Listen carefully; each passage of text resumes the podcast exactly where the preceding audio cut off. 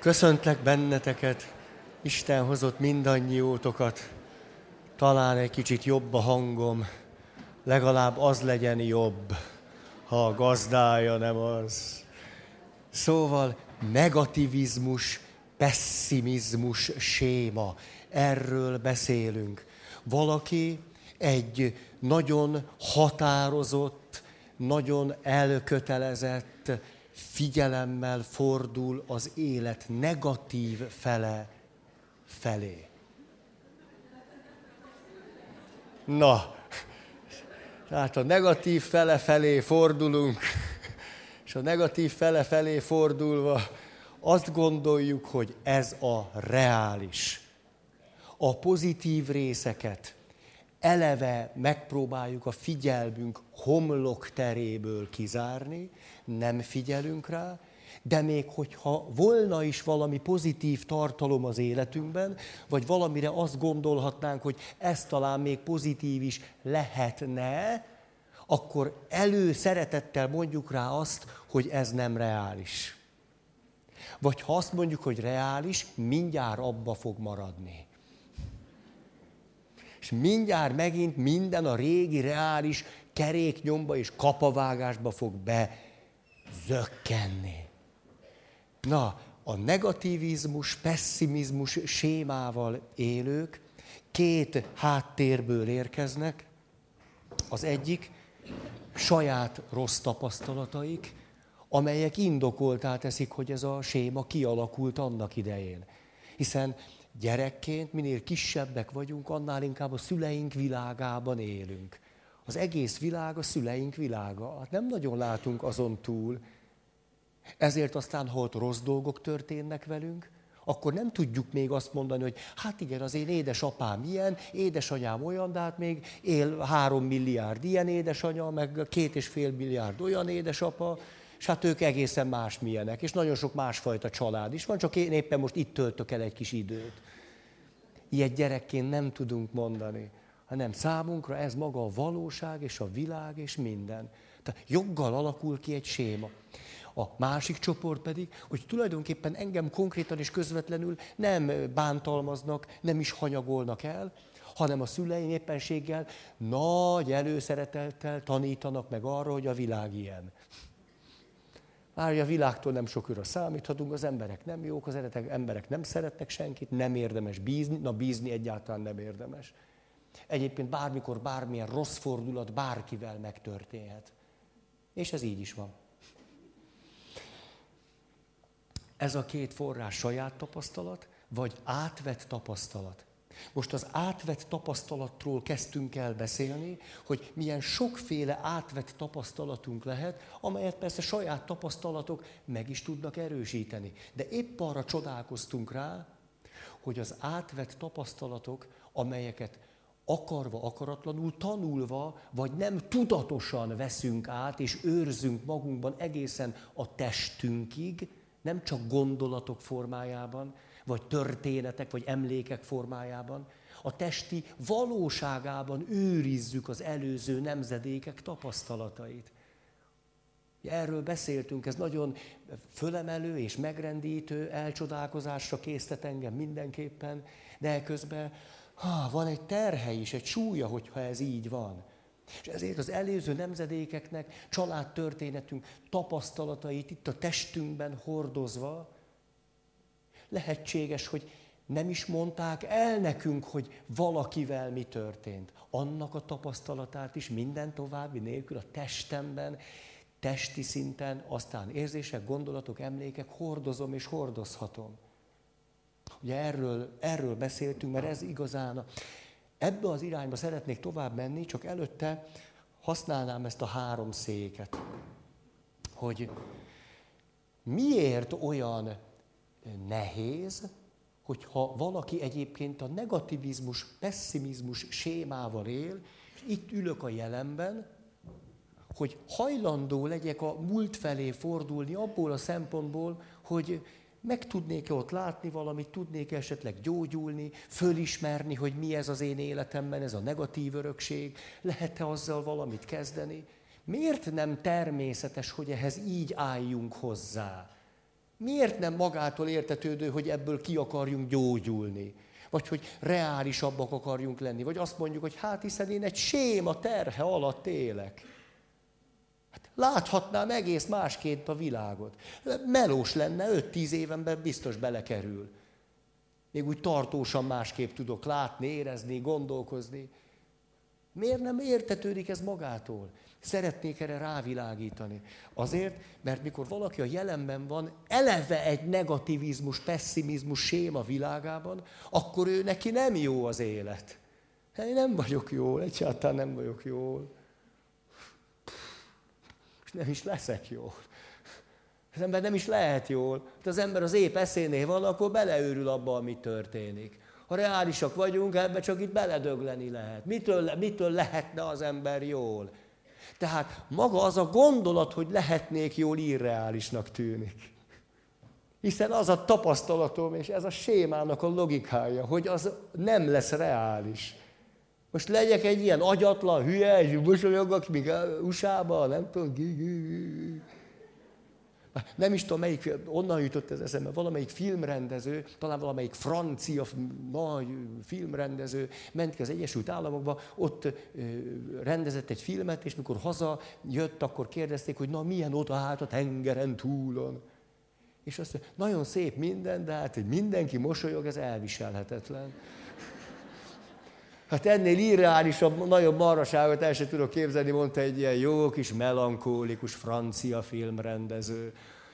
És, na most, tehát itt vagyok a séma által jól begyakorolt hiedelemrendszeremben, és erre valaki azt mondja, hogy tehát ez lehetne jobb is. Hát miért nem mész el egy szakemberhez? Hát ez... És én azt gondolom, hogy ez az egész egy marhaság. Hát hiszen én tudom, hogy nem így van. Mi, hogy én is legyek egy ilyen agyatlan, mosolygó, viaszbábú. Ez, ettől jobb lesz. Mi, attól megváltozik az élet, hogy félig üres, félig tele. Ezt akarod nekem mondani? Ne hülyéskedj már. Hát a könyökömön jön ki. Tudod, hányszor mondták már nekem? Feri, neked az a bajod, mindig azt mondod, félig üres. Láthatnád másképp. Mennyit? Te elmondom, hova félig üresezzél, meg telizzél. Nem vagyok ezzel a sémával megverve, csak együttérző vagyok. Átélem, hogy ez milyen. Hát ez az első, hogy eleve, mikor valaki azt mondja, hogy jobb is lehetne, én ezt eleve nem hiszem el, mert ez a séma logikája. Na itt kezdődik a másik. Mi van ennek a sémának a hátterében? Emlékeztek, hogy a 2 szék volt, akkor vagy saját tapasztalat, vagy átvett tapasztalat. Bármelyikre is nézek, tulajdonképpen veszteségeket találok. Veszteségek, fájdalmak, nem egyszer embertelenségek, igazságtalanságok, rettenetek, kiszolgáltatottság, gyötrődés. Ezért én a következőt élem, meg itt a jelenben is pocsék az élet. Jövőre vonatkozóan kezdve, ugyan már milyen jövő, attól csak aggódok és rettegek, hogy mi lesz. Bármikor jöhet egy negatív fordulat, még a negatívra, értitek? Hát annak minden esélye megvan, hogy a helyzet még rosszabbra forduljon, ismerve az embereket. És erre valaki azt mondja nekem, most gondoljuk el, ebbe a világban élek, és valaki jön kívülről, és azt mondja, hát te, tulajdonképpen azt gondolom, hogy neked nagy segítségedre lehetne, ha a múltbeli fájdalmaidat, sérelmeidet, veszteségeidet jól földolgoznád. Halljátok ezt, hogy milyen őrületnek hangzik? Azt mondja, hát figyelj, így is alig élek. Hát az élet úgy pocsék, ahogy van. Ha belegondolok, hogy ezt még 30 évig kell túrni, semmi kedvem hozzá. Főleg, hogy még olyan rossz is lehet, amire most nem is, még fantáziám sincs, na azért az van, de... És te azt mondod nekem, hogy én, aki éppen ettől a rossztól próbálok távolságot tartani, hogy egyáltalán valahogy éljek.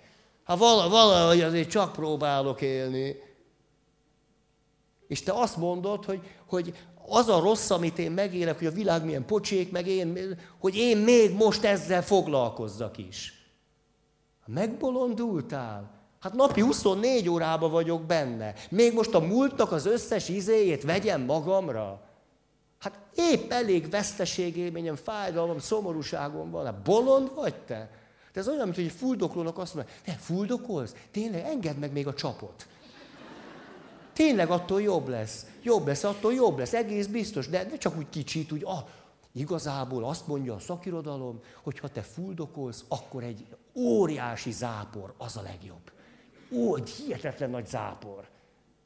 Hát erre logikusan itt ülve azt mondom, hogy jó, hát menjen terápiára, aki... Hát most vagy öngyilkos leszek, vagy terápiára, mert a kettő körülbelül ugyanaz. Érthető ez? Hogy milyen a belső logikája alapján miért mondom azt, hogy ugyan már.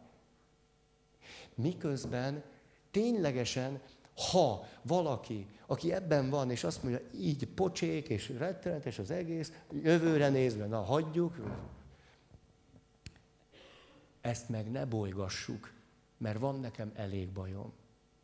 És az az érdekes, hogy ha merné ezt bolygatni, akkor a következő történne. Most itt ugye lehetnek a saját tapasztalataim, lehetnek nemzedékeket átívelő negatív élmények, de ezek itt vannak én bennem. Ugye erre csodálkoztunk rá. Ugyanis az történne, hogy ha én beülnék ide, és szembenéznék az örökségemmel, a múltammal, ami velem történt, vagy apával, anyával, nagymamámmal, nagypapával, a rokonságommal, ha ezzel mernék szembenézni.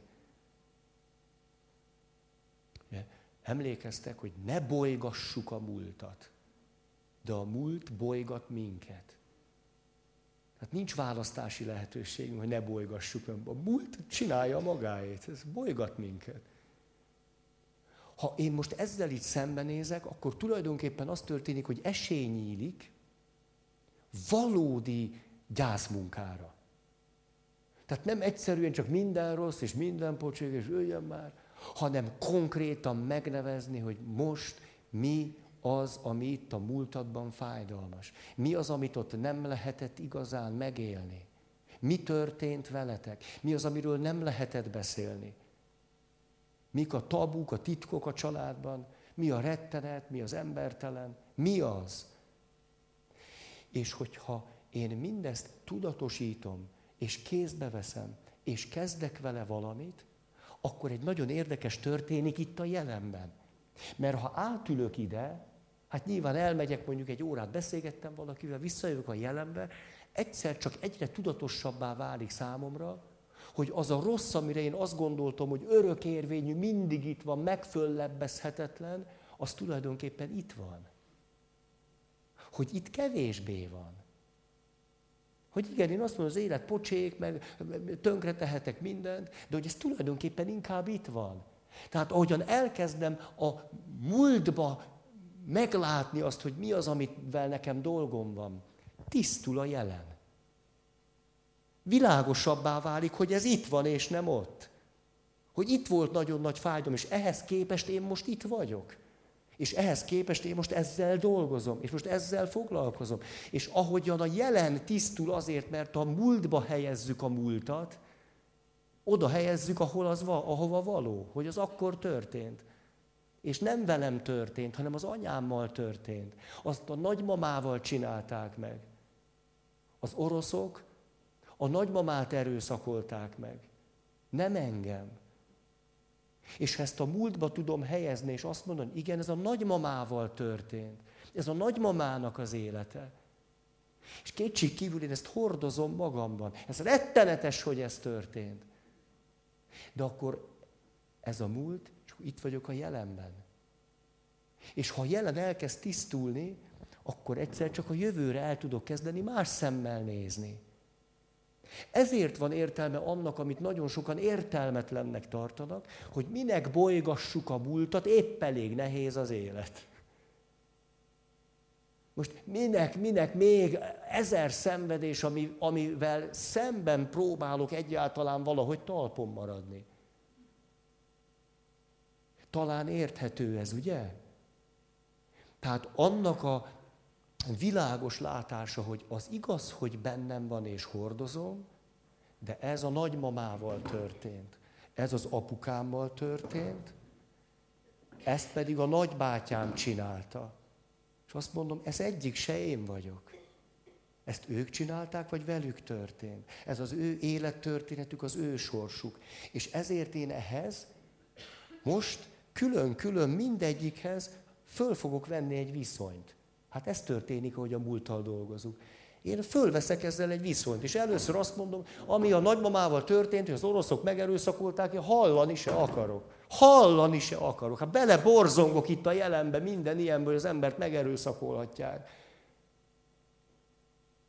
Na jó, hát akkor jó, beszéljük, hát akkor hogy volt? És akkor valaki elkezdi mondani, az hogy is volt?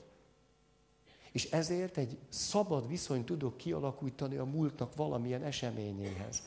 Először csak egy picit szabadabbat.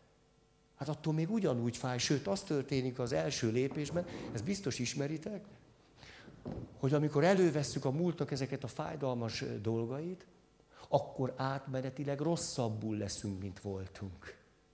Mikor átmenetileg rosszabbul leszünk, mint voltunk, akkor a hiedelmünk megerősödik, hogy na ugye, hogy ennek semmi értelme. Eddig legalább valahogy elketyegett az élet. Valahogy. De hát így meg most elviselhetetlen. Hát évek óta nem is sírtam. Most meg indokolatlanul bőgök.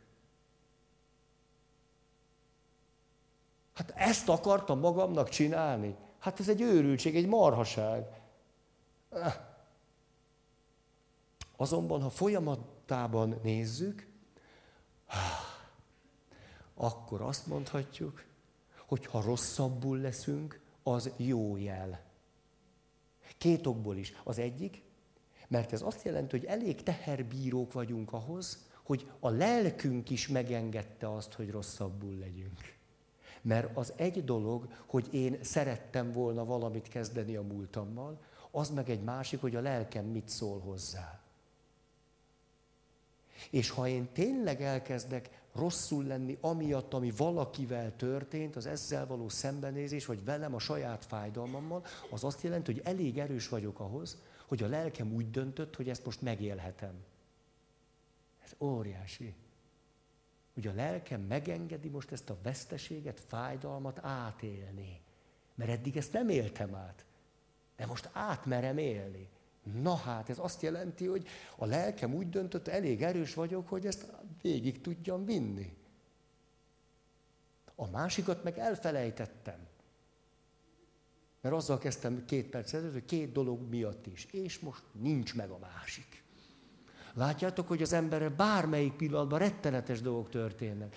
1 perccel ezelőtt még egy magabiztos előadóként beszéltem, és most romjaimba heverek. Lenullázódott ez a mai alkalom. 0, vereség, kudarc, megszégyenülés, megsemmisülés, végzet. És mindez egy színpadon. Tehát, ha van bennem bátorság ahhoz, hogy azt mondjam, meg némi előrelátás, hogy az, hogy most a múltat elővettem, és rosszabbul lettem, ez jó jel, nagyon jó jel, mert a másik szempont meg az, hogy éppenséggel egyrészt a lelkem úgy döntött, hogy elég erős ahhoz, hogy ezzel valamit tudjak kezdeni, a másik pedig, hogy most végre tulajdonképpen valóban átélhetővé válik valami szenvedés, vagy fájdalom, amit eddig elkerültem. Átélhetővé válik, át tudok rajta menni. Na, most 3 másik széket hozok ide. Ezt látjátok? Nem áll. Így sokkal egyszerűbb. Ez pedig, hogy ha elképzeljük, hogy mi történik egy belső párbeszédben magunkkal, akkor tulajdonképpen 3 szerepünk van. Van bennünk egy nyomorult gyerek, aki a maga vagy a család történetének valahogy a veszteségeit, fájdalmait, negatív eseményeit hordozza. Ó, egy nyomorult gyerek. Hát ez ennél feketébb már nem lehet, ugye? Tehát nyomorult.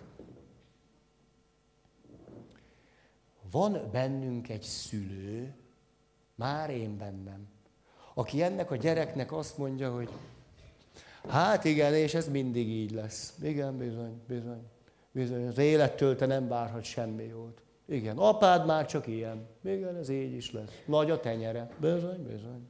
Igen, hát anyád, ő se változik. Igen. Ez egy karakter. Igen. Hát a világ, jobb nem is beszélni róla. 20. században nem volt egyetlen nap se, hogy a Földön béke lett volna. És ez így lesz a 21-ben is. Csak a halál lesz nagyobb. Igen. Így. Mire a gyerek azt mondja,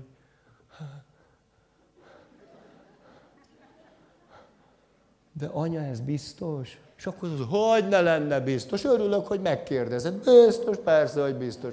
És hogyha itt kérdezgetsz engem, adok még egy pofont is. És akkor megtanulod, hogy mi biztos, meg mi nem. Ne értetlenkedjél itt nekem.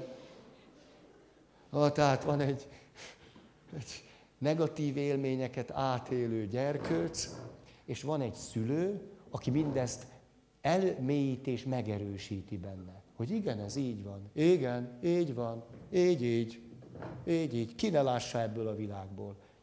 És van egy harmadik szerepünk, ez az egészséges felnőtt. És az egészséges felnőttnek bennünk két dolgot volna érdemes elkezdenie gyakorolni. Csak milyen szűk itt a hely. És mennyit kell rendezkedni. Az egyik, szerintetek mit kéne kezdenie azzal a gyerkőccel, aki szép lassan teljesen megtanulta azt, hogy az élettől nem várhatunk jót. Mit gondoltok? Én itt vagyok, és tessék? Na, ez egy jó kezdés. Igen, jó, hogy ölbevenni, hogyha nem hallottátok, az jó. Ölbevenni, mindig egy jó kezdés. Valakit kicsit megszeretgetni, és képzeljétek el, hogy oda, hát, ez az élet milyen, hogy ismeritek, talán évekkel ezelőtt beszéltünk heteken keresztül egy történetről, hogy egy kislányt csúfolnak az óvodában. Ha erre emlékeztek, és akkor megy, és azt mondja, csúfolnak engem, mert vörös a hajam. És hogy mit lehet tenni, innen is jutott eszembe, hogy a gyereknek nem szavakban kéne válaszolni, hanem először tettekben, tehát akkor megpuszilni, ölbevenni, megsimogatni, és akkor utána azt mondani neki, hogy nagyon szép vagy, és esetleg ezt átkötni az Isten világával. És azt mondani, hogy Isten úgy tart téged értékesnek, szépnek, gyönyörűnek, ahogy vagy. Nem kell érte semmit tenned, hogy tudhassd, hogy értékes vagy. Ezt azért tudom mondani, mert Isten így lát téged. De hogy ez a 3 lépés, emlékeztek, az első, hogy cselekvésben válaszolok egy gyereknek, mert a fájdalma is fizikai, hogy kirekesztik és csúfolják. A második, hogy adok egy jelentést, de egy pozitív jelentést a negatív jelentés helyett. És a harmadik, hogy ezt összekötöm Isten világával. Ha ezt a 3 dimenziót csinálom, akkor lehetővé válik, hogy a hitünk élő legyen. Eleven. Mert különben vagy a jelentésadás, vagy a hitre vonatkozó kijelentések nem ágyózódnak bele a tapasztalatba. Ezért nagyon sok szülőnek nehézséget jelent ez, hogy értékeket szeretnénk átadni, de miközben értékeket akarunk átadni, az alapvető cselekvésben való válaszadás elmarad. Ezért nagyon szépeket mondunk, és ezzel nem tudom, mindenféle hitigasságokkal megerősítjük. Ha így járunk el, az eredmény negatív. Miközben igazat mondunk. Ezt nehéz fölfogni, vagy persze nem nehéz, hát ha én fölfogtam, akkor biztos nem olyan nehéz. Ez pedig az, hogy hiába mondunk igazat egy gyereknek, az nem elég. Mert ha az apa megáll maga szigorúságába, és azt mondja, édes kislányom, a vörös haj az emberiség 3%-át jellemzi, ugyanolyan értékes, mint a többi, csak ritkább. De minden szava igaz lehet. De az is lehet, hogy nem ezt mondja, hanem azt, az Úristen teremtette az eget és a földet. Ő volt az, aki 7 nap alatt, vagy mint az agyagas, a fazekas, vagy nem tudom ki. Jó, hát ezt már régen tanultam.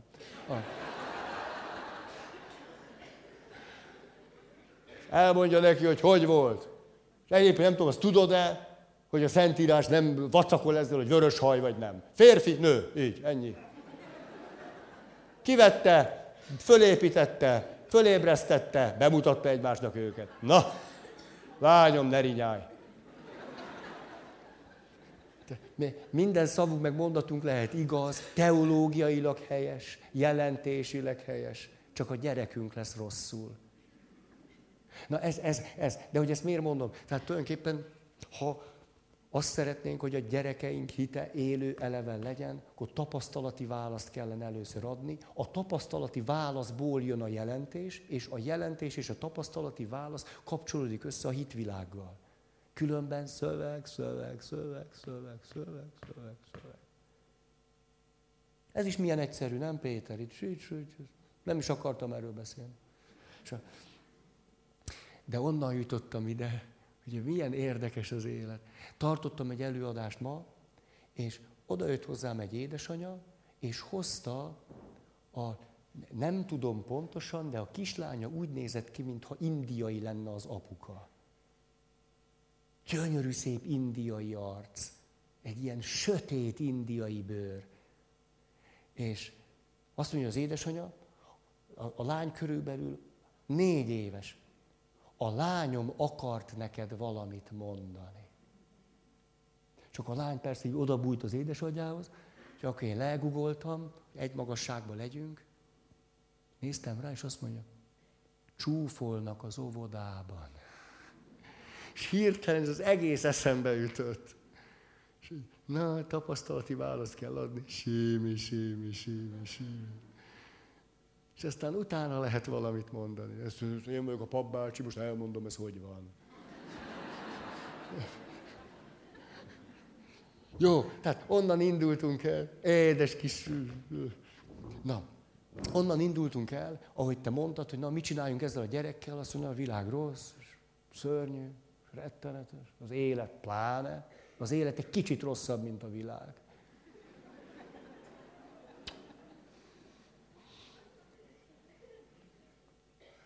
A jó irányba indultunk, tehát megnyugtatni ezt a gyerkőcet. Megnyugtatni, közel lenni hozzá, valami biztonságot teremteni számára. Valahol tud egy kicsit pihenni, megnyugodni. Esetleg valami jó átélhetővé válik. Nem kell őt meggyőzni arról, hogy nem így van, hanem valami jó átélhetővé válik. Mit csináljunk a felnőtt? De itt van egy szülő. Ugye, aki elmélyíti a gyerekben, hogy már pedig az úgy van, hogy bizony, az élet szenvedés. Krisztus is igazságtalanul, méltatlanul szenvedett. Nem szolgált rá, bűn nélkül való, mégis ez történt. Mi se vagyunk különbek. Tanítvány nem több a mesterénél. Szenvedni kell. Aztán majd üdvözülünk.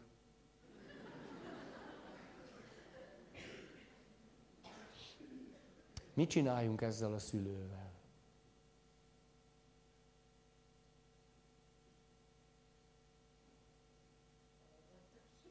Hallgattassuk-e? Nagyon, nagyon látszik egy érett nő. Tényleg ezt legkomolyabban. Ezzel a szülővel mernünk kellene konfrontálódni. Ütközni. Azt mondja neki, azt azonnal hagyd abba. Nem látod, mi történik vele? Fogd már be a szádat. Mit csinálsz vele? Ilyesmire gondoltál? Azt mondja, ő egy vétlen fél, egy kis gyerkőc. Hát azonnal, ha eddig jól van dolgod, bár neked sosincs jó dolgod, de... Ugye, amit most ide hoztam, ez tulajdonképpen egy belső dialógus, mert ez az én lelkem ideben. És én bennem, most ezt elveszem innen, mert tulajdonképpen ezt egy valaki csinálja. Én bennem van ez a nyomorult kis gyerkőc, aki megtanulja, hogy az élet rossz, és ebből nincs menekvés. És benn van, nem van egy szülő, aki amikor ez a kisgyerkőt esetleg, hogy esetleg évente van egy karácsony. És a szülő azt mondja, neked nem biztos, hogy van. Meg is kell azt érni. Jöttem haza tegnap Pécsről, és hallgattam a valamelyik rádiót. Ezt nem tudom, miért nem lehet kimondani, nem tudom, ezt lehet, hogy ki lehet. De jobb félni, drágám, jobb félni. És akkor azt mondja, hogy 25 perc Ingmar Bergman Laterna Magica című önéletrajzi művéből. Hát, tudjátok, olvastad, mert lá, valaki bebukott rögtön. Egy kicsi kötet, vékony, talán 10 éve jelent meg. Na hát, hogy mit lehet egy gyerekkel megtenni, úgy, hogy számára az úgy legyen a természetes, olvassátok el. Ingmar Bergman. Ő nem az Ingrid, mert az egy nő. Ő az Ingmar, az már férfi. Ingmar. Innen tudjátok megjegyezni, hogy már férfi. Ingmar férfi. A nyelvtanuláshoz fontosak a képek. Például mondanék egy angol nyelvtanulási leleményt. Hogyha egy történetbe ágyazzuk egy szónak a megtanulását, az nagyon sokat segít. De érdekel ez benned? És képzeljétek el, hogy van egy lovag, ez most túl van az előadás világán, csak hogy kicsit érezzük azt, hogy nem csak a negativizmus, pessimizmus van, de teljesen más világokban is lehetnénk, csak ti jöttök el erre. Én ezt nem tudom, miért csináljátok. Én meg tudtam, hogy jöttök, hát jó, akkor én is itt leszek. De hát, tudjátok, kinek van kedve erről beszélni most. Azt mondja, képzeljük el, hogy van egy lovag, na hát a lovag, mit csinál a lovag? Lovagol, értitek, az benne van a szóba, ezért szép a nyelvtanulás. Nem mindent kell, csak mint egy ismeretlen szókép, hanem lovagol a lovag. És akkor így, lovagol, és miért lovagol? Mert el akarja érni az ő Brünnhildáját. Mi másért lovagolna a lovag? Szerelmetes az ő Brünnhildájának a csodálatos, varázslatos alakjába, meg aztán, ami abban az alakban benne van. Mindenben szerelmetes, és ez így... Lovagol! És hogy így nagyban lovagol... Egy patak szeli el az útját. De ő mit se törődve ezzel, egy szerelmes lovag? Mű egy kis patak, mi az nekem? De hogy belemegy a patak nagyobbnak bizony, és a prú, a ló elesik. Ő pedig a ló messze illan, a lovag a vízben fürdik.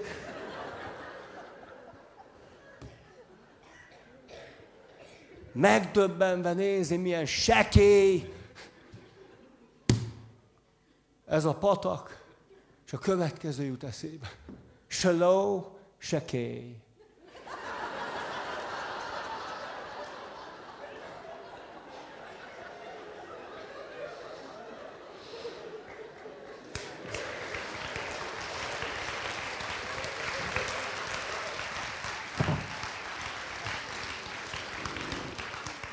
Hát így érdemes nyelvet tanulni. Használva a fantáziánkat.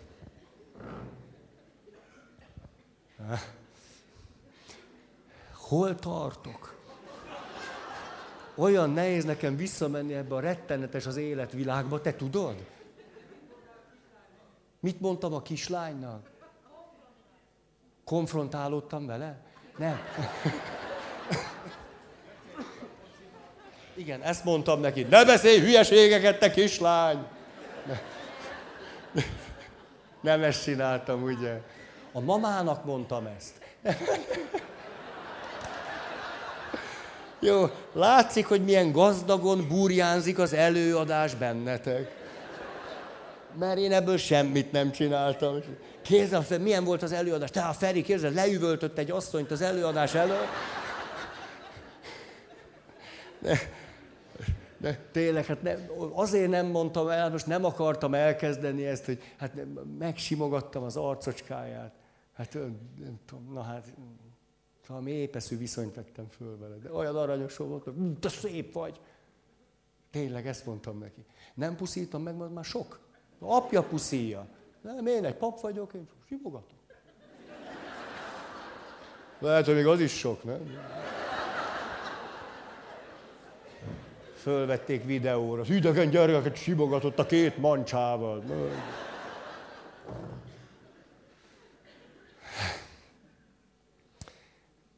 Na. Szóval ez a dialógus bennünk van, és ténylegesen, amit tehetünk magunkért, hogy először is megnyugtatjuk a gyerkőcöt. Próbálunk neki teremteni egy érzelmileg másik világot, ami nem azzal kezdődik, hogy hülye vagy fiam, félreérted az életet, hanem ahogy te mondtad. Na, azzal kezdődik, hogy na, gyere, nem tudom, van-e kedved ide jönni, de azért jöhetsz. Palacsinta van. Ez az egyik. És közben bele fog szólni majd ez a szülő, aki fújja maga nótáját. És ő rá pedig rászólhatok. Jó határozottan, erősen, azonnal hagyja abba. Mert egyébként nem hagyja abba. Hát ő neki ez a lemeze. Ő ezt tudja mondani. Rá kell szólni. Fogd be a szád, igen, megmentettetek valami csúnyaságtól. Jó. Ez a másik, amit gondoltam, hogy megmutatok. Ő vele így, ő vele úgy. Azért, mert különben ez a szülő kiver bennünket ebből a világból. De ide jön és azt mondja, te mit, azt hiszed, hogy segítesz neki?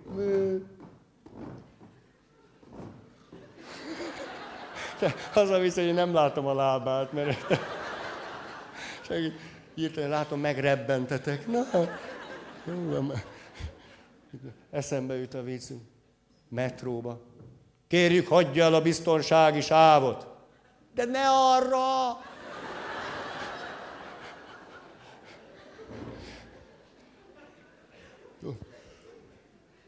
Harmadik, ehhez kell nekem 4 szék. Anya, az élet, látját, ponyolódik az élet. Nem is érdekel titeket, csak... tudom, itt meleg van, vagy valami, nátok már kikapcsolták. Szóval, mi történik akkor? Képzeljük el, én vagyok egy, így akkor nem látjátok, nem vagyok színpadképes. Egy negativizmus, pesszimizmus sémával élő ember vagyok. És mondom, hogy nincs értelme ennek az egésznek. Vacak úgy, hogy van. Attól félek, hogy összeomlik minden. Hát ez a mai nap is. Hát... Erre te azt mondod, jaj, Feri, hát az nem úgy van, gondolja pohárra. Ezt ne, tehát ez... Nem, tehát valami mást kell ilyenkor. Hát te tudod, de hát például... Hát de most mondtad, hogy találkoztál egy édes, 4 éves kislánnyal. Nagy barna szemei voltak, és olyan bizalommal fordult hozzá. Tehát te 4 éves korodban tudtál volna ilyet kérdezni? Elmondani egy felnőtt bácsinak, hogy csúfolnak az óvodába? És ilyen bizalommal fordul. Hát micsoda egy tünemény volt ez a kislány. Hát mit szólsz el a kis tüneményhez? Hát nem az enyém, úgyhogy mit szóljak.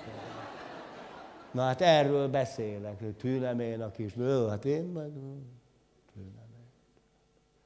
Másnak tőlem én nemnek. Jobb is így. Ez a génállomány ne menjen tovább. Na most, mi történik gyakran? Mondom is, hogy mi. Tehát 2 dolog történik gyakran, hogyha negativizmus, pesszimizmus sémával élő emberekkel beszélgetünk. Az egyik, teljesen lefáradunk, lepusztulunk, nekünk is elmegy az életkedvünk, menekülhetnékünk támad, energiaszintünk egy olyan február végi, teljes, vashiányos, D-vitamin hiányos rettenetre emlékeztet. Hát szinte már semmi más nem tudsz mondani magadnak, mint a fuldokló, hogy valahogy kijön a víz, hogy szupradén. Utána visszacsuklasz a teljes energiavesztettségbe. Na most ezt kimondtam, ezt se tudom, hogy lehet-e, de szerintem ebből nagy baj lesz. Ugye? Ebből tuti nagy baj lesz. Na jó. Tehát egyrészt mi magunk is lepusztulunk. Ha már ő telefonál, ugye nézed a telefont, nézed, ki írja, hogy rossz az élet, Jóska hív. Hát így írtad be, mert Jóska azt jelenti, rossz, azt így, a rosszról rögtön eszedbe jut. Rossz az élet, Jóska. Hát én most nem veszem föl. Nem veszem föl. De ugye azért van benned egy dialógus, de ha vedd föl, hát tudod milyen rossz neki az élet, most akkor legyen benne pici empátia. Jó van, fölveszem, de megmondom neki, hogy ti... Ja. Egyszerűen nem igaz már, hogy az embernek két karja van, ez is csak a bajnak van így, az össze-visszaság, összekavarodik, még jó, hogy nem három. Szóval... Na.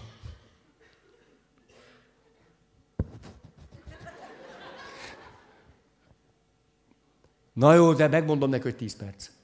10 perc. Ne haragudj, Józsikám, majdnem kimondtam, hogy ez rossz az élet, Jócska.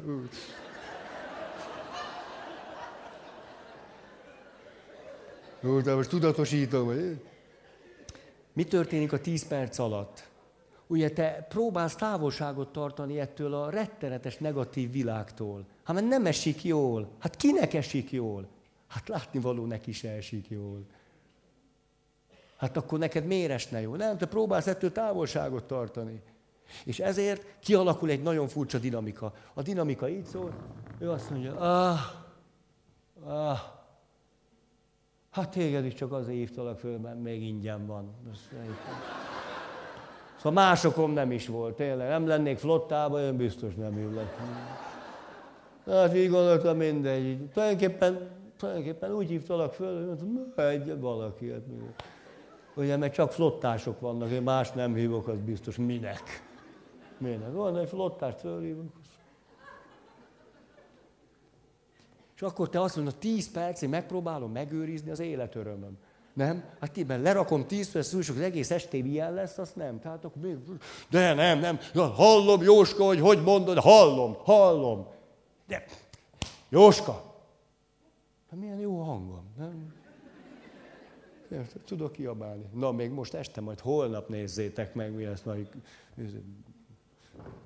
küldök nektek hangüzenetet. Kár volt kiabálni ennyire. Mégiscsak nagy bizé az élet. Tehát 10 percig megpróbáld összeszedni magad, és mondod, hogy de nem, az élet szép, az élet jó, tehát évetsz, Jóskám, hát nézd meg, hogy... Ez mit vált ki belőle? Hát, hogy azt mondja, hogy hát te tulajdonképpen nem értesz engem meg. Most nem azért hívni, nem olyan valakit akartam fölhívni, még a flottán belül is, aki azt mondja, hogy hülye vagyok. Hát éppen ettől szenvedek, hogy hülye vagyok. Hát ezt nem mond nekem, hogy hülye vagyok, mert ez a legrosszabb. De hogyha azt mond nekem, hogy az élet jó, ez azt mondod, hogy hülye vagyok. Hát nem mondta, hogy hülye vagyok, azt hittem, hogy legalább mondasz valamit, hogy nem vagy hülye. De hát így... Milyen izgalmas ennek a belső logikája? Tényleg, ez megrendítő, tehát nem tud semmi jót csinálni. És kialakul egy feszültség. Én állítom a rosszat, és vágyom arra, hogy valami, mint a kisgyereknek jöjjön a felnőtt, és valami épeszűen megsimogass, és jöjjön valami jó. De amikor te mondod, úgy érzem, nem vagy megértő velem, vagy együttérző. Nem is veszel engem komolyan, ezt csak úgy mondod. És eltölt az egész szégyen, hogy miért nem tudom én ezt így látni. Hogy ez az én bajom. Hogy fölhívlak téged, és mondasz 3 olyan dolgot, ami nekem eszembe se jut. Miért vagyok én ilyen szerencsétlen, hogy még eszembe se jut, hogy tényleg lehetne örülni annak a kislánynak? Hogy ez eszembe se jutott. Hogy én azzal foglalkoztam, hogy csúfolják ezt a kislányt. Hát csúfolják, nem ez a történet lényege? És te azt mondod, hogy azt is észrevehettem volna, hogy ez a lány milyen bizalommal van, miközben csúfolják őt. Ez milyen szép az emberi léleknek ez az egészsége, hogy tud jót várni egy idegen embertől, még ha pap is. Már tényleg nagy dolog. Na hát ezért vagyok menthetetlen. És te neked gondolkozás nélkül ezt, jó van, hagyjuk is abba, jó, köszönöm, túl, látom, hogy akartál segíteni, köszönöm szépen, így kell, ugye ezt se tudom, hogy kell, mindenki tudja, hogy telefonáló, így csinálni, ezt se tudom. Mindig kólával csinálom, te hülye. Így, jó, rakjuk le, jó. Jó van, köszönöm, tudom. Hát nézd, jó, rád se lehet számítani. Hát ez a dinamika nem nagy segítség, úgy tűnik. Ezért, ami igazán segít, ha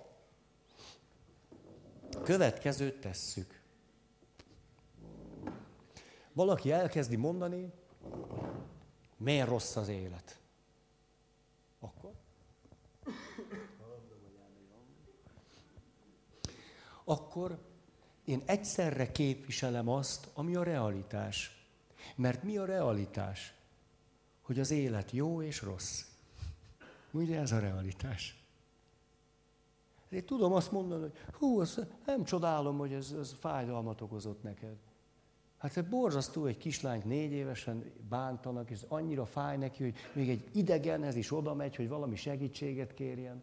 Hát hogy fájhat ez neki, hogy mennyire ezzel van tele a kis bucia? Hát ez szörnyű hallani, hogy egy kislánnyal ilyen megtörténik egy magyar óvodába. És utána én magam átülök idő, hogy igen, ez szörnyű volt hallani. Hogy közben tudod, eszembe jutott, hogy de milyen édes ez a kislány, hogy oda megy, és vár valami jót tőled. Hát ez a nyitottság, ez engem elvarázsol. És tényleg mit szólt? Kíváncsi vagyok, hogy mit csinált erről, hogy te megsimogattad őt. Hát mi lett akkor, ugye? De mi lett? És azzal, hogy én képviselem annak, most ezt sose szoktam így ülni, mert ez egy ilyen üzlet. Elég domináns ülés így. Tényleg most ezt megérzem, hogy milyen így. Jöttetek előadásra? Na, ezt gyerünk befejezni. Tényleg, befejezni, ez egy jó kifejezés majd mindjárt. Még van 25 perc. Szóval, hogy egyszerre képviselem azt, hogy én is tudom, hogy az életnek van csapnivaló pocsék része. Van, hogy a szenvedés reális, hogy a fájdalom reális, a veszteség reális, az örökségben rettenetes dolgok vannak titkok és a többi. Ez rettenetes. És én magam képviselem azt, és nem bírok már így ülni, hogy de érdekes volt ez a hang. Fölkeltette az érdeklődésem. Hogy ez trüsszentés volt, vagy csuklás? Ti közel voltatok, hogy hallottál? Na. Tehát, hogy tudom képviselni azt, hogy az életben rossz dolgok vannak, és én magam képviselem azt, hogy az életben jó dolgok vannak. Mind a kettőt tudom képviselni. Elég szabadon. És ezzel lehetőséget teremtek arra, hogy ő is mind a kettőt képviselje. Hogy ő is lehessen néha itt, és lehessen néha ott. Hogy eldönthesse, hogy egy olyan teret biztosítsunk, amiben ő eldöntő, most itt akar lenni, vagy itt akar lenni. Mert én is szabadon néha itt vagyok, néha ott vagyok, néha itt vagyok, néha ott vagyok.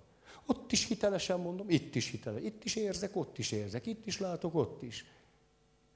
Ez mit jelent? Hogy tulajdonképpen létrejön egy párbeszéd saját maga között. Nem velem kell elsősorban megbeszélnie, hogy az élet szörnyű-e vagy nem, hanem magával. Magával. Én velem hiába beszéli meg. Én egy ki vagyok én. Hát és magával. És ez a magával való megbeszélés ugye úgy zajlik, hogy itt van a gyerek, itt van a szülő, aki azt mondja, semmi jót nem lehet várni. El tudnak kezdeni egymással beszélgetni. Tehát ezért nem egyszer hasztalan az, ahogyan kívülről megpróbálunk valakit meggyőzni arról, hogy az élet mégiscsak jó. Hogy a pohár végig feltele van, még ha iszom bele, még akkor is majdnem félig van tele, de közben itt áll is. Mert akkor ő még inkább a negatív oldalra fog állni. Ezért a kettőnk közti konfliktust áthelyezzük egy saját magával való párbeszédre.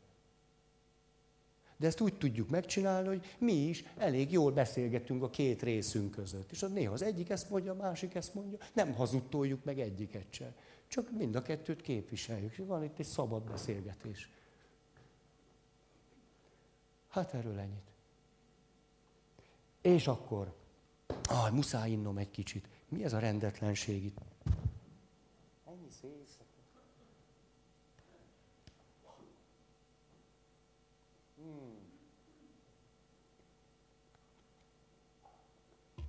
A gatyámat megigazít. Szertartásos. Szeretnék visszatérni oda. Emlékeztek, beszéltem Böszörményi Nagy Ivánról. Mondtam róla 3 percet, és aztán néztem az órámat, a mese, és akkor mese. Hogy ő nagyon izgalmas dolgokat mond az örökségekről. Transzgenerációs örökségről, transzgenerációs negatív örökségekről. Mit lehet tenni a transzgenerációs negatív örökségekkel? Fantasztikus módon kidolgozta azt, hogy mi mindent lehet itt tenni. Ha ebből szeretnék, akkor pár dolgot elmondani nektek. Azt mondja, hogy mindegyikükben elevenen ér az emberi természet okán az igazságosság világa és rendje, ez az emberi természetbe bele van oltva, és ezért mi mindannyian jogosultságokat szerzünk és kapunk. Márpedig 3féle jogosultság létezik. Az első jogosultság, amikor például valakinek segítek. Én édesanyja vagyok, és gondoskodom a pici babáról. Férj vagyok, és hallgatom a feleségem, hogy mondja, hogy mitől olyan nem jó az élet. Majd pedig elmondom neki, hogy ilyen is, meg olyan is. Tehát pozitív jogosultságokat szerezhetünk azzal, például, ha hozzájárulunk mások életéhez. Pozitív jogosultságokat. És ez bennünk belül átélhetően eleven erőforrássá válik. Ki tudjuk húzni magunkat, és azt mondjuk, hogy nem vagyok egy nulla. Ma is segítettem 3 embernek. Nekem szabad élni itt a Földön. Jogos a létezésem. Értelmes és értékes. Pozitív jogosultságok. Úgy is szerezhetek pozitív jogosultságot, hogy azt mondom, valaki elmondja, hogy tudod, én azért látom ilyen rettenetesen negatívan az életet, mert engem bántalmaztak gyerekkoromban. Amikor én időt és energiát szánok arra, hogy őt megértsem, hogy vele legyek, hogy elfogadjam, és együttérző legyek vele, és azt mondjam, hogy ennek nem lett volna szabad így történni, hogy rossz hallani, akkor is szerzek pozitív jogosultságokat. És nyugodtan alhatok. Átélhetem azt, hogy én rendben vagyok, hogy jó így lenni, hogy az emberségemet dolgozom ki. És ez számít nekünk. Igen ám, de például, hogyha mindaz, amivel én hozzájárulok mások jó létéhez, vagy jól létéhez, azt a környezetem egy kicsit se köszöni meg. Fütyül rá, sőt, még ki is használ. Mi történik ilyenkor? Mi történik velem akkor, ha én vagyok például egy gyerek, és a szüleim nem gondoskodnak rólam, elhanyagolnak, bántalmaznak, nem törődnek velem? pozitív jogosultságaim voltak a gondoskodásra vonatkozóan, és a szüleim, ha gondoskodtak volna, ők is pozitív jogosultságokhoz jutottak volna. Igen ám, de ha a szüleim nem törődnek velem, akkor negatív jogosultságaim fognak támadni. Hiszen én jogosult vagyok arra, hogy velem törődjenek. Ha elmegyek egy hivatalba, és ott velem emberi módon beszélnek, akkor a jogosultságomnak megfelelő bánásmódban részesülök. De hogyha egy hivatalnok úgy beszél velem, mint hogyha én nem tudom mi lennék, egy robot, akkor negatív jogosultságaim támadnak. Ha valaki index nélkül bevág elém, negatív jogosultságaim támadnak. Ha megyek ki a Váci úton, ez a veszőparipám, és te a belső sávba 50-nel tötymöröksz, nagyon sok negatív jogosultságom támad. Nagyon-nagyon sok. Ha a hátsó ködlámpád is ég,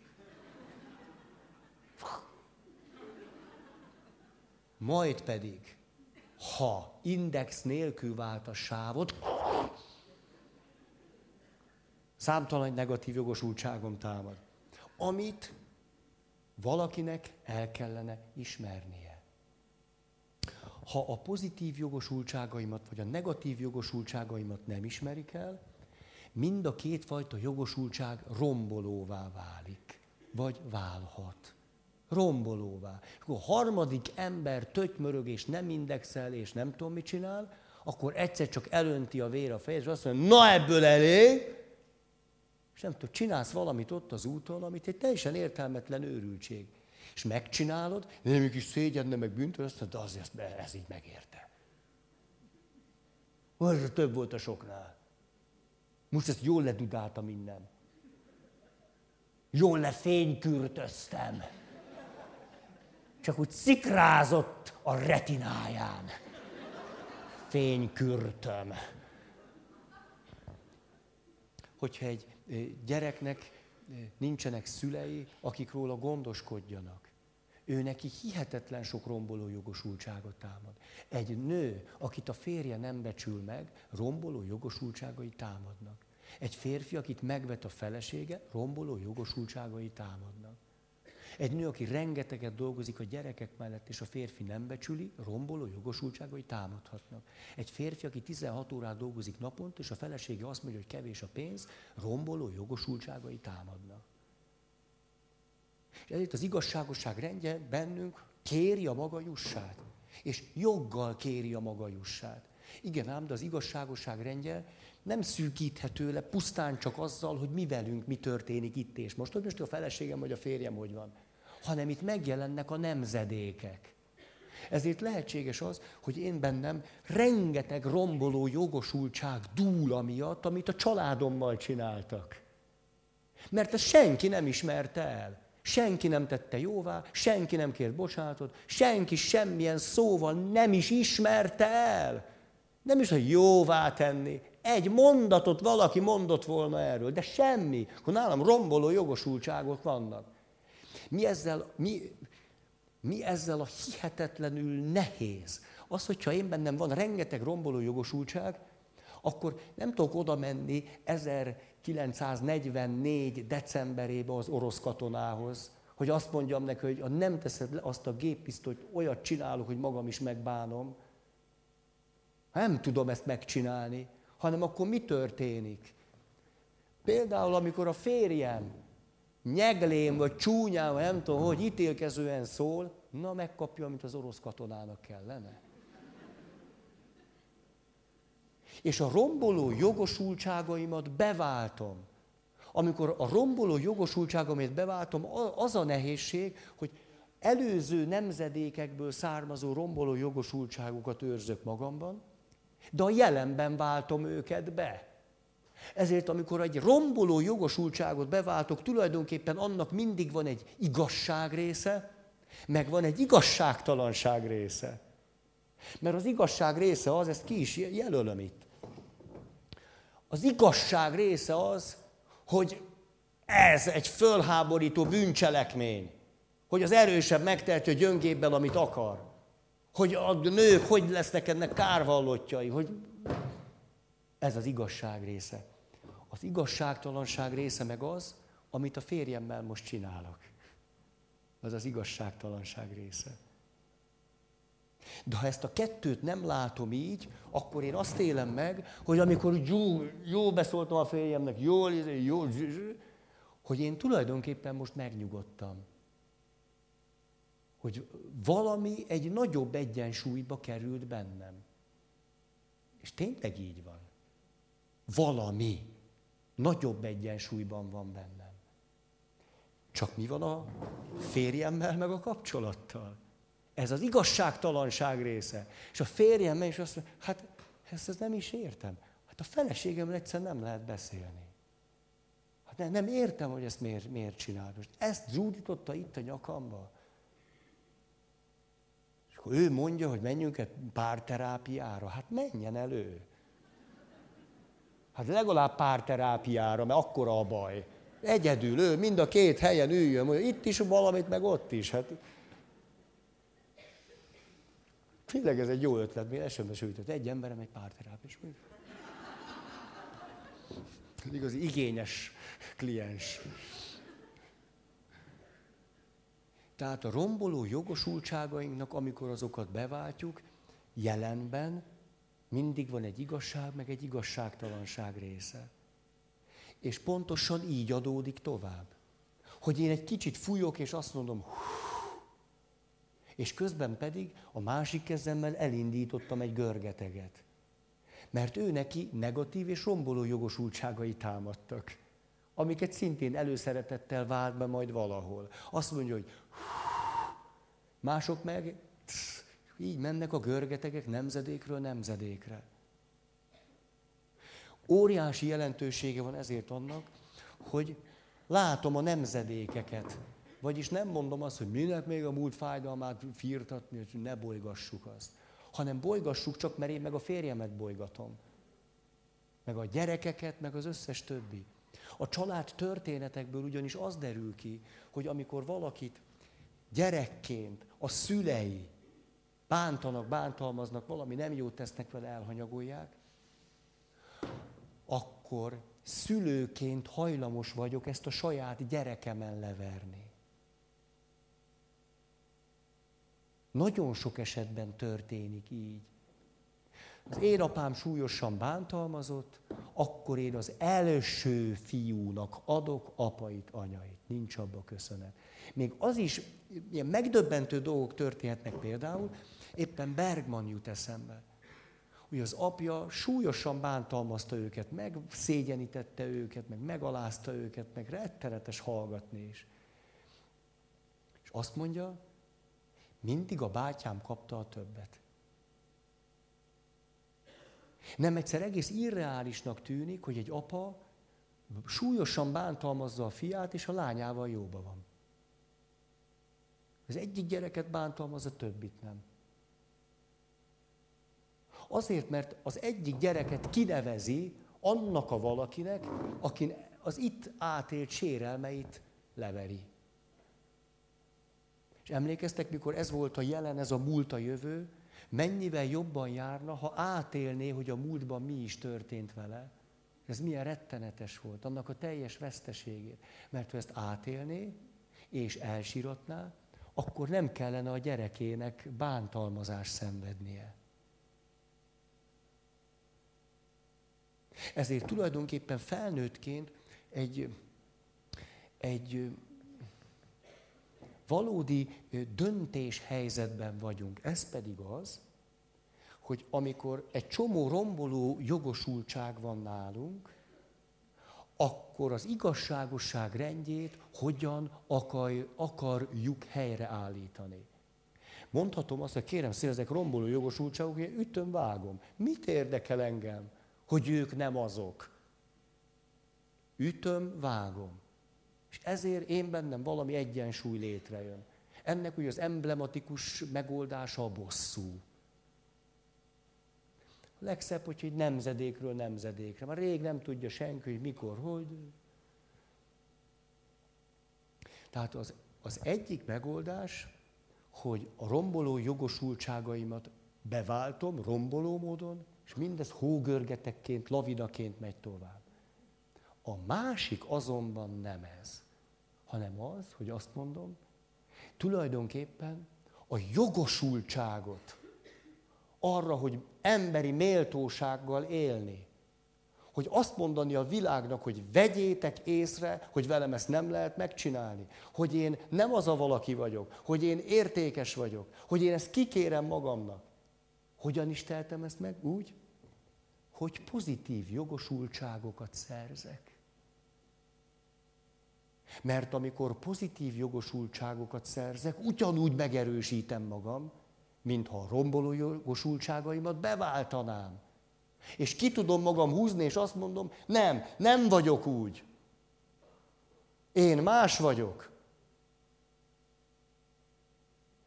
Ez egy hihetetlen nagy lehetőség. Igen ám, de valamire szükség van. Ez pedig az, hogy amikor valaki a romboló jogosultságának a világában él, ez egy beszűkült világ. És akkor tudok pozitív jogosultságok szerzése által talpon lenni, hogyha egy picit a világot tágítom magam körül. És ezért ezt is lehetőségnek látom.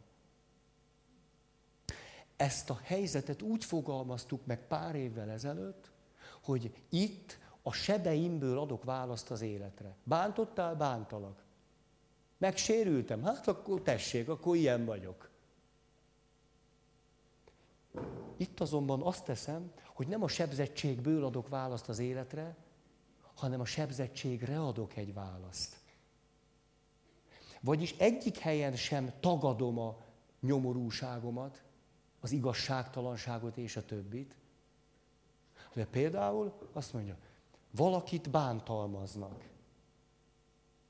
Most ő ezt visszaadhatja, továbbadhatja a következő nemzedéknek. Azt mondja, kaptam, adtam. Emlékszem, hogy ezt mondtam, de hát közben olyan ugye színesek vagyunk, hát ki volt itt 7 évvel ezelőtt. Emlékszem, hogy Óbudán voltam, pap, ott is pap voltam, akárhol megyek, mindenhol ez volt. Ez valahogy követ engem árnyékként. És elmentem egy nénihez, azt mondja, ő életgyónást akar végezni. Gyónási titkot nem szegem meg, mert nem ismeritek. Csak elmondom, mit mondott. Azt mondja, hát atya, úgy egy mondatba össze tudom foglalni az életem. Kaptam is, adtam is. Hát azért ennél szomorúbb gyónást nem sokat hallottam. Így összegezte az életét. Most, hogy végignézzük, sok minden rossz történt velem, hát én meg továbbadtam. Ez volt 80 év. Ennél szívbe markolóbbat, kevesebbet hallottam. Hát ha elkezdi mondani, még jobban vagyok. De így, hát ez... Ugye ez az egyik megoldás. Ja, akkor romboló jogosultság, beváltottam, ez ennyi volt az élet. És a másik azt mondja, nem, én akkor elkezdek azon dolgozni, hogy ami velem megtörtént, az mással ne történhessen meg. Hogy többet ez ne fordulasson elő. Akkor elkezdek keresni olyan embereket, akik ugyanebben a cipőben járnak. Gyere, próbálok neked segíteni, mert én most már egész jól vagyok, de látom, hogy te pocsékul vagy. Gyere, leülök, és akkor beszélgessünk erről. Létrehozunk egy kis közösséget, egy csoportot, létrehozunk egy szervezetet, csinálunk egy valamit. Ez ne lehessen meg. És tulajdonképpen bizonyos szempontból ugyanoda jutok, mintha ott voltam. Csak nem a negatív jogosultságok beváltásával jön létre az egyensúly, hanem pozitív jogosultságok szerzése révén. És kiúzom magam, és azt mondom, hol vagyok én már attól egy nyomorult valakitől? Látod, apa és anya? Látod, hogy már nem történhet az meg?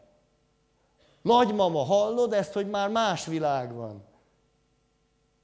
Ebből az esetben is azt mondom, hogy na nagymama! És itt is ezt mondom, csak amit csinálok egész más. Hi-hi. a nagy fordulat, amikor, amikor innen átjövünk ide. De amikor itt vagyok, akkor az mindig nagyon fontos, hogy a romboló jogosultságaimat nem tagadom. Nem kenem el. Hanem ugye nem arról van szó, hogy az egyik a sebzettségből ad választ, a másik meg azt mondja, nem, én nem is sebesültem meg nem, nincs is semmi baj, félig tele van a pohár. Igen, sőt, talán kicsit több is van benne, beleköptem az előbb. Nem, azt mondja, nem, nézzük csak, hogy van, az félig üres. A fene egye meg, hogy a fele üres. Mert a felét más valaki itta meg. Én töltöttem ki, más valaki meg megitta nekem. Nem mondja, hogy a fele tele van. Megitta valaki a felét. De ezeket nem tüntetjük el. Hanem abból az erőből, amivel ott rombolok, itt valamit építek. És éppen nem felejtem el, ami miatt ott dühös vagyok. Hát ez nagy. Nagy lehetőség. És az igazságosság rendje így is helyreállítható én bennem, és ráadásul körülöttem is, mert hiszen nem adtam át. Nincs meg a romboló jogosultságnak a másik része, az igazságtalan része. Jó, hát ezt én tudom, hogy ti értitek most, ezt nem mondom. Tényleg. Úgy örülök, hogy ilyen elégséges eszet kaptam az Istentől, mert több lenne zavarna, azt se tudnám, mit csináljak vele. De